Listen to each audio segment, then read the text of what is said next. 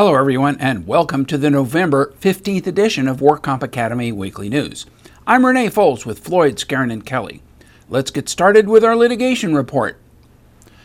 The California Supreme Court declined to hear the controversial 6th District Court of Appeal Guzman decision. The Guzman case was jointly decided by the WCAB with the companion Almaraz case in September 2009. The two cases have been characterized as the Almaraz Guzman decision by the industry. However, since each of the two applicants reside in different Court of Appeal districts, each have taken a separate path through the appellate system.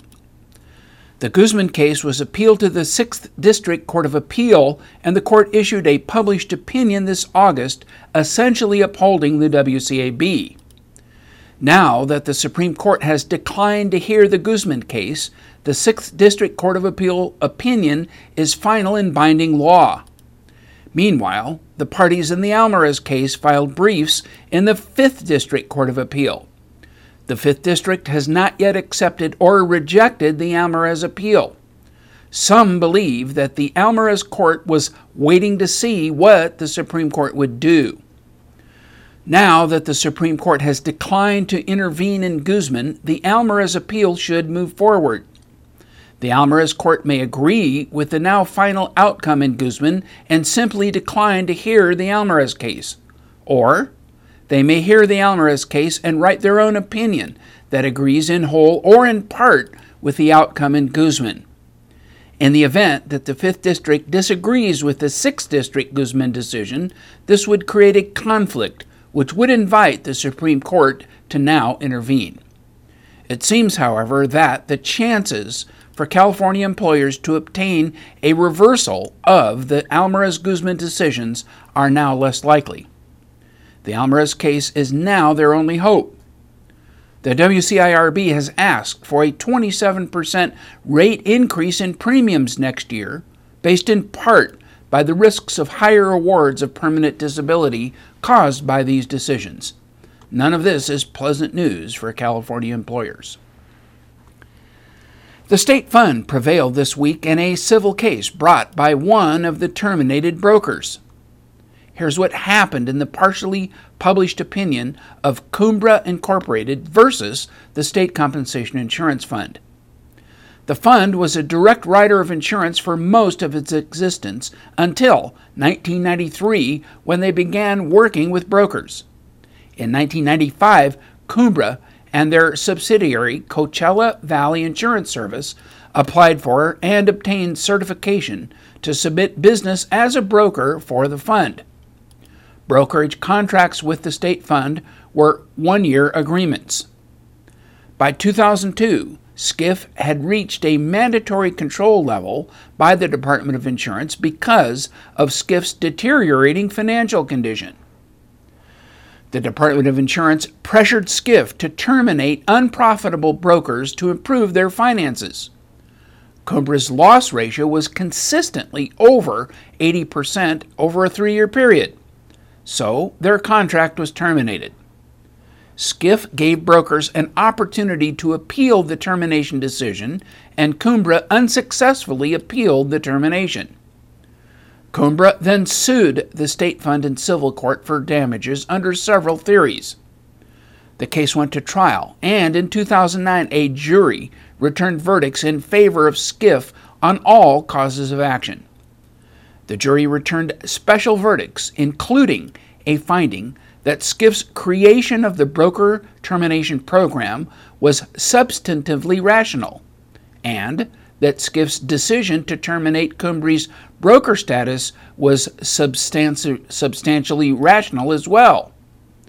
The jury also found that SCIF provided Cumbra with adequate notice of the reasons for termination and a reasonable opportunity to respond.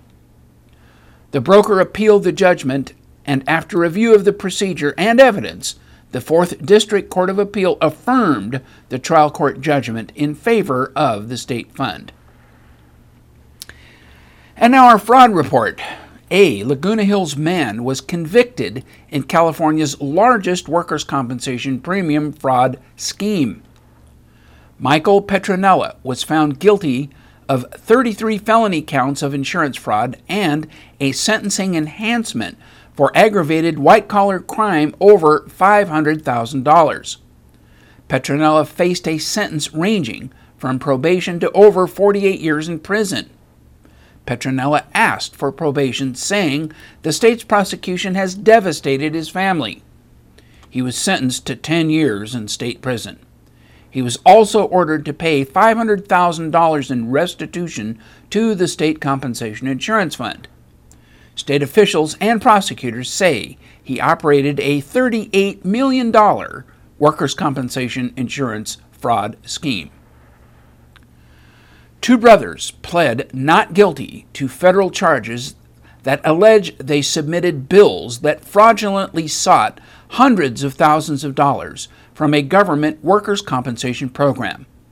The two allegedly transported injured Postal Service employees to medical appointments that never took place. Roman and Roland Agajanian, both of Burbank, were named in a 30 count wire fraud indictment returned by a federal grand jury. The Agajanians were arrested by federal authorities and are free on $75,000 bail. They are ordered to stand trial on December 28. The brothers operated two Los Angeles based transportation companies. A and R Medical Transportation and V and Y Management Incorporated were doing business as Prestige Transportation. The indictment also alleges that the brothers grossly inflated the amount of their claims to the Department of Labor Office of Workers' Compensation, as well as to private workers' compensation insurers. The indictment alleges that total losses are at least $300,000. And in financial news, Genex announced last week that it agreed to purchase the workers' comp and disability management business of Rifle, Philadelphia based Intracorp. The deal is expected to close within weeks, and Genex CEO Peter Madeja will lead the combined businesses. The two companies provide services such as utilization management, case management, medical bill review, preferred provider organization networks, and specialty networks for employers, insurers, and third party administrators. Intracorp is the nation's largest case manager, and Genex ranked third before this merger. Intracorp is a unit of Cigna Incorporation, which will continue offering health management and wellness programs to employers and other buyers under the Care Allies brand. Genex is owned by Stone Point Capital, a private equity firm in Greenwich, Connecticut. Both companies derive about 80% of their business from workers' comp and the rest from disability and auto liability business. The state fund announced a 5.2% overall rate increase for 2011. The rate filing also includes changes that they claim will better serve California employers. This rate filing expands the merit rating range for accounts to improve the fund's ability to price businesses and to compete for employers with excellent performance. State fund policyholders will also have more flexibility to choose how their workers' compensation policy will be serviced. The new rates apply to new and renewal workers' compensation policies with an effective date on or after January 1, 2011.